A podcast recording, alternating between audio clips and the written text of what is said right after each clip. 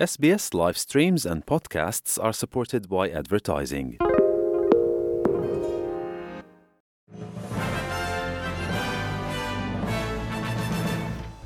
Mesdames et messieurs, bonjour, bienvenue dans votre 3 minutes de ce jeudi 31 août 2023. Marianne Murat aujourd'hui au micro de SBS French News. La campagne pour ou contre le référendum portant sur une voix indigène au Parlement bat son plein, notamment depuis que le Premier ministre a annoncé la date du vote, ce sera le 14 octobre prochain. Depuis, des centaines de volontaires défilent dans les rues pour convaincre les indécis. Le directeur de la campagne Yes 2023, en faveur du oui donc, ne cache pas son excitation. On écoute Dean Parkin.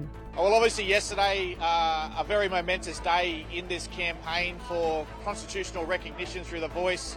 Seeing the Prime Minister announce the date, giving us that October 14 date, very much sets the nation on the pathway to the referendum. We've already been out there campaigning as the Yes campaign, and as you can see today, uh, going from Adelaide to Hornsby train station today, having further conversations with voters on the ground. A tremendous vibe out here. Coup d'État militaire au Gabon, l'armée a fait tomber le président sortant fraîchement réélu, Ali Bongo, au pouvoir depuis 14 ans. Les foules sont depuis descendues dans les rues de la capitale Libreville pour célébrer le putsch. C'est la libération. It's the liberation of an entire country, something I've dreamed about, which is now a reality for us Gabonese. We are proud and very happy that the army has decided to stand up for justice.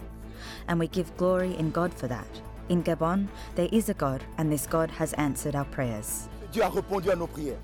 Ali Bongo a été placé en résidence surveillée par les militaires putschistes. L'un de ses fils a été arrêté pour trahison.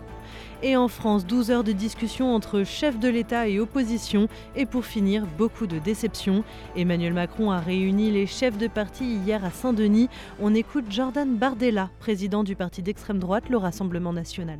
J'ai le sentiment d'un président qui cherche un agenda euh, pour cette, pour cette rentrée.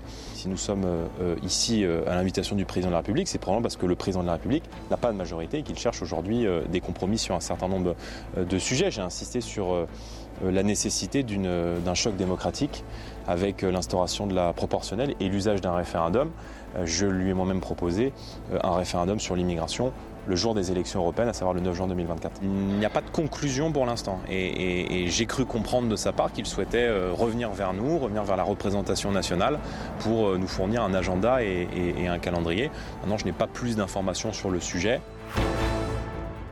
Voilà messieurs dames pour l'essentiel de l'actualité, je vous souhaite de passer une belle soirée et vous dis à demain pour un nouveau bulletin.